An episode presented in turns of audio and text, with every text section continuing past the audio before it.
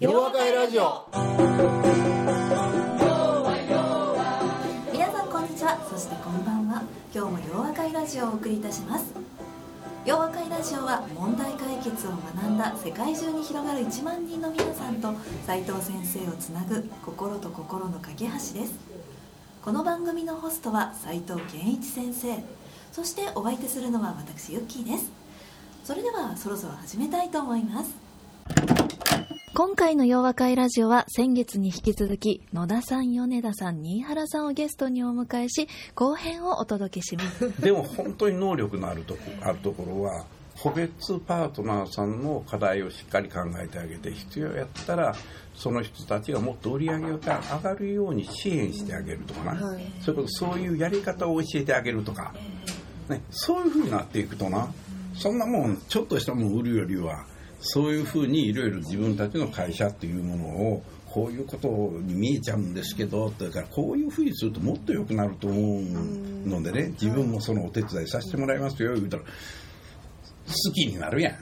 じゃあその場合はあれですね、結構そのパートナー企業さんの結構その中にまでこういろんなことを知るために入っていくっていうのが、うん、それはな質問するね。質問力ってやつですね。そうやね。質問するねそうするとその質問の仕方内容それから時々するコメントにな相手が驚くね。この子はすごいわっていうことなのよだから質問力を侮ったらあかん。まあ俺教えてないからね。そんなね じらすなよっていつも言われてんだけど。早くあの質問力の虎の巻がまあでも新しい本にちょっと書いといたんやけどまああ再利用、うん、あれはダイヤモンドがあれを出したくてしゃあなくてね、一応あそこだけまとめて書きましたみたいな、編集しましたって言ってたけど。今度の新しい本ですよね。はい、質問力質問。そう。だから質問するっていう時にな僕はみんなは自分と自分の売り上げを上げようと思ってそれでいろいろ質問しようと思うとなみんな自分の売り上げを上げるために喋ってしまうね。言葉の流れが全部そっちに行くんですよ。でそれは流れを見てるとお客さん気が付いてるのが分かるわけ。それでだんだん反応が変わっていくのお客さんの、ね、だから基本的にはお客さんの困っている課題を何としてでも聞き出してそれを解決する方法をね提案するのが今日話をしに来た理由なんやっていうことを自分に言い聞かせるとね、そういう話し言葉ができるようになるね。なるほど。うん、まず自分のスタンスからもちろん。もちろん。それでやっぱり聞き続けると同時ね、これは僕はあの質問いい質問っていうのはロジックであるっていう言い方したりするねんけど、要するにお客さんがからもらう相手側からもらう答えを聞くことによってね相手が考えていることをこう分かるようになってくるのね。一つのことを言うとあこういうことを言うてるということはこういうことも起こっているに違いないってこれロジックの世界やから、まあ、そうするとあこういうこともあるんやなと。でひょっとしてこういうことも困っておられるんじゃないですかってえなんでそんなことわかるの？みたいな。いや、そう言われてみたらその通りやね。それに困ってるのになんで気づくんですか？いや、ちょっとなんとなく、みたいな。うん、そこまでできたら本当に、ね、そうそうそうそう。もういつも相手がそれに驚くみたいな。だからそうすると、来てな、ちょっとまた話しようやって呼ばれるようになるのよ。なるほど。うん。その質問というのはやっぱりこう大きいところから小さいところに行く感じなんですよね。もちろん。で考えてっていうところなんですよね。もちろん。雑談とかも大事なんですよね。例えば、うん、私昔あったんですけども、はい、季節要因があるかどうかをやっぱり質問して、うん、そういうのってあるんですかね？って言ってないんだとかいややっぱ夏は売り上げが落ちてねっていうんだったらやっぱり夏にあげるためにはっていうところを考えてあげるとかですね、うん、っていうところを持っていく質問をね引き出すっていうところですよね。悩みないですかって言ってやっぱりそれはなかなか、うん、なかなか答えてくれないからね。うん、でもこれはなこれはあの僕のクライアントで実験するわけいつもな、はい。うん、それでねやっぱりあのみんなえらい気合い入れていってね「あーきっとなんかお困りなことあるでしょ」いや別に困ってないよ」って言われたらそこで終わっちゃうじゃん、はいそうですところがなそういう時にみんなは結局話聞きに行ってんのに答えてくれへんかったらねそこで撤退せなあかんじゃん。そうですそこで彼らが思ったのは大体ね似たような業種とか似たような規模の会社っていうのは大体似たような課題持ってる。とだから事前にその業種とか規模であ例えばあの食品機械製造業さんに行くんやったら食品機械製造業って大体こんなことに困ってるよねっていうのをあの事前にこう調べておくのね。そういう業界なんかも記事をいろいろ読んだりしながらどんなことを苦労してるかみたいな。これでそういうのを3つぐらいこう持っててねみんな、えーこういう業種のこれぐらいの規模のところは大体こんな問題があるぞっていうのをこう書いたやつを持ってるんですよ。営業がみんなそれぞれ持つようにしたの。これはね呼び水シートっていう名前をつけうん。つまりそこでねあきっとこれはこの業界でよくあると。なんか困ってることないって言われたらな。いやたまたまね私よく似た業界の人のお話伺ったので実はこんな問題あるって困ってるんやって言っておられたんですけど、ん？ああうちもそれあるかもなって。要するにね普段から問題点って何やって考えたことない人にとってみたらね問題は何かとか困ってること何か言われても困っちゃうのね。それでそこで逃げちゃうわけ。もう分かんないって。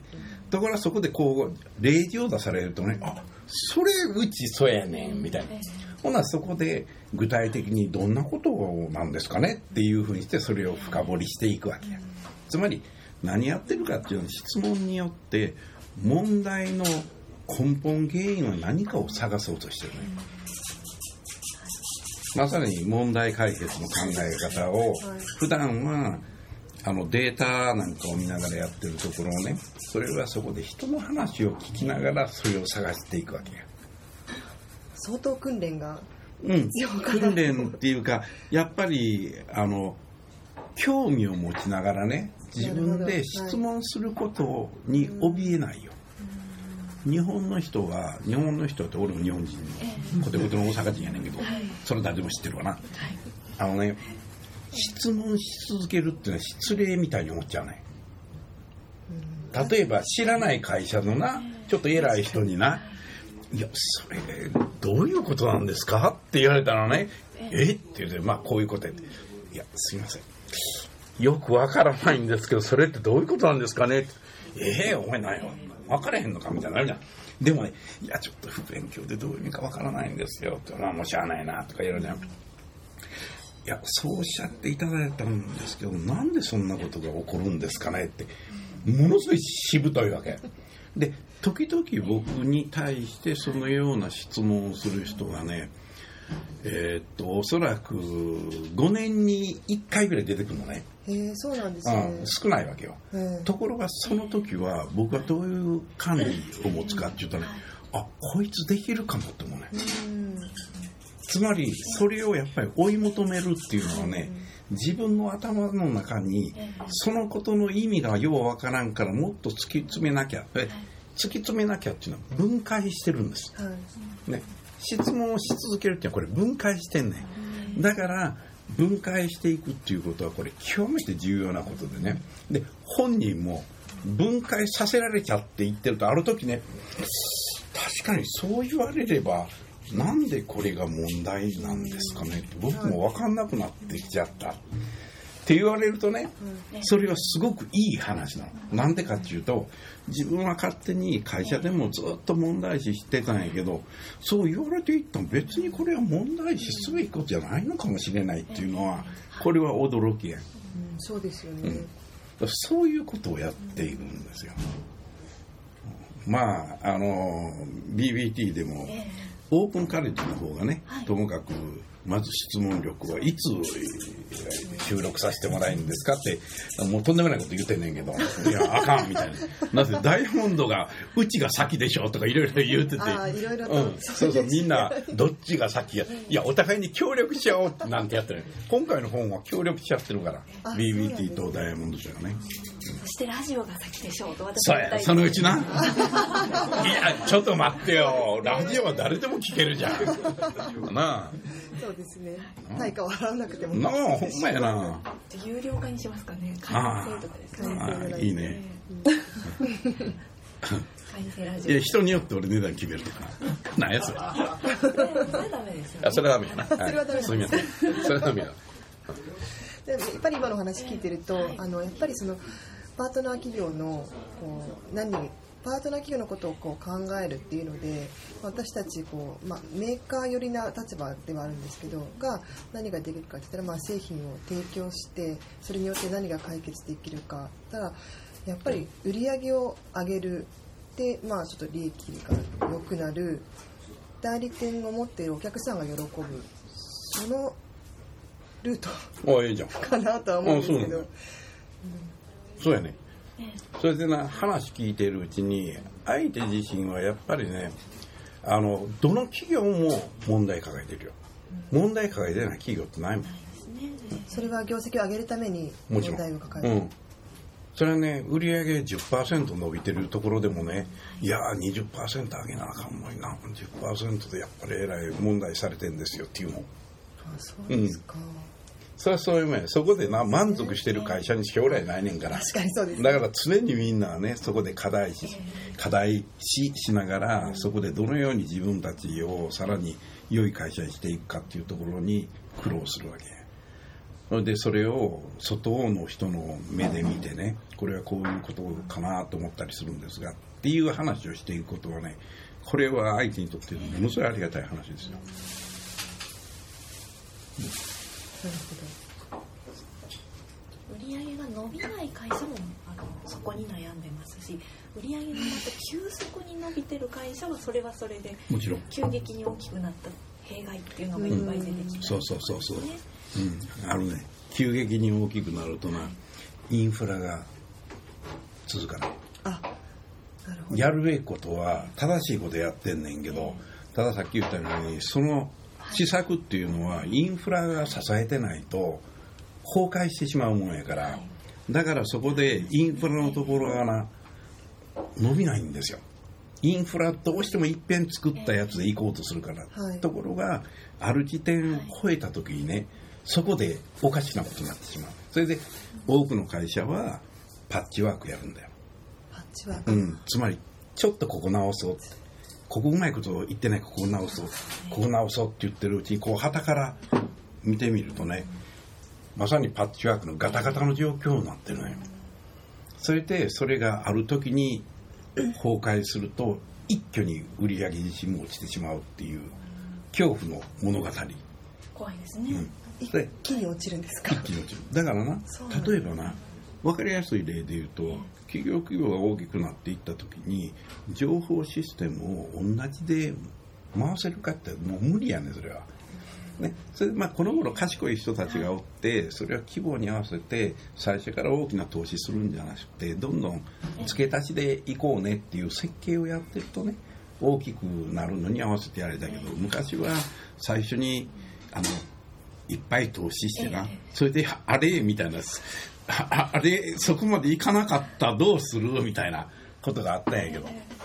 だからそれは人の教育にしても評価制度にしてもね組織体制にしてみてももう触らなきゃならないものいっぱいあるね。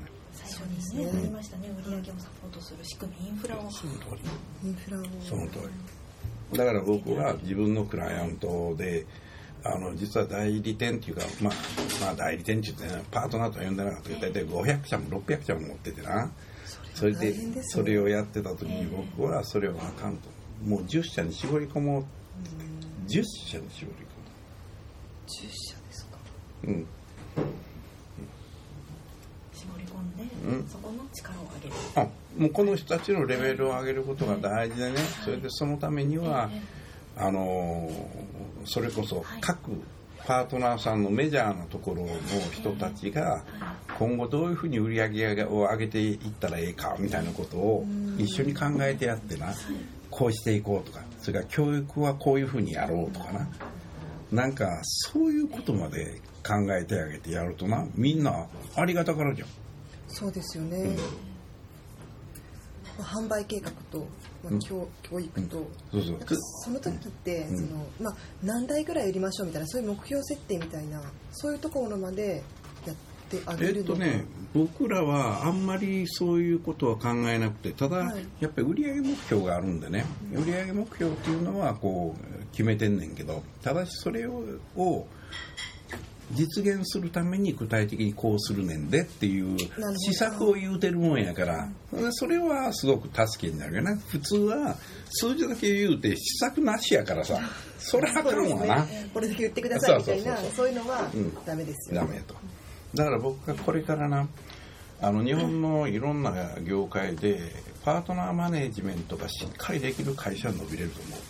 それができないところはなあかんなまあいっぱいそういう会社も知ってんねんけど。あかんよそりゃなんかのこうすごいタイミングだなと思うんですけども私がその代理店のパートナーの担当になって先生とこうやってお話しさせていただく機会があってあのいやこれはもうあなたなんか ひょっとしたらひょっとしたらどっかで繋がってんじゃねえかかもしれないです今のが、みたいな。わかりやすいな。次回遊びに来ていたした時にそれこそははははっていうそう状態に。いや、もうね、なんか、やっちゃってね、みたいなね。うんもう東京タワーなんかもうとうに超える売り上げ伸あ、ほんまやな、すごいな。っていう状況になっていたらいいですね。とてもあのために私もためになる話をどうもありがとうござはいいます、本当にためになりました、今日はありがとうございました。どうもありがとうございました。ありがとうございまし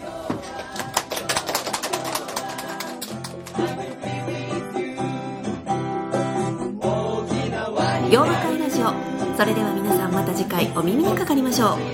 お相手は斉藤健一先生と私ユッキーでした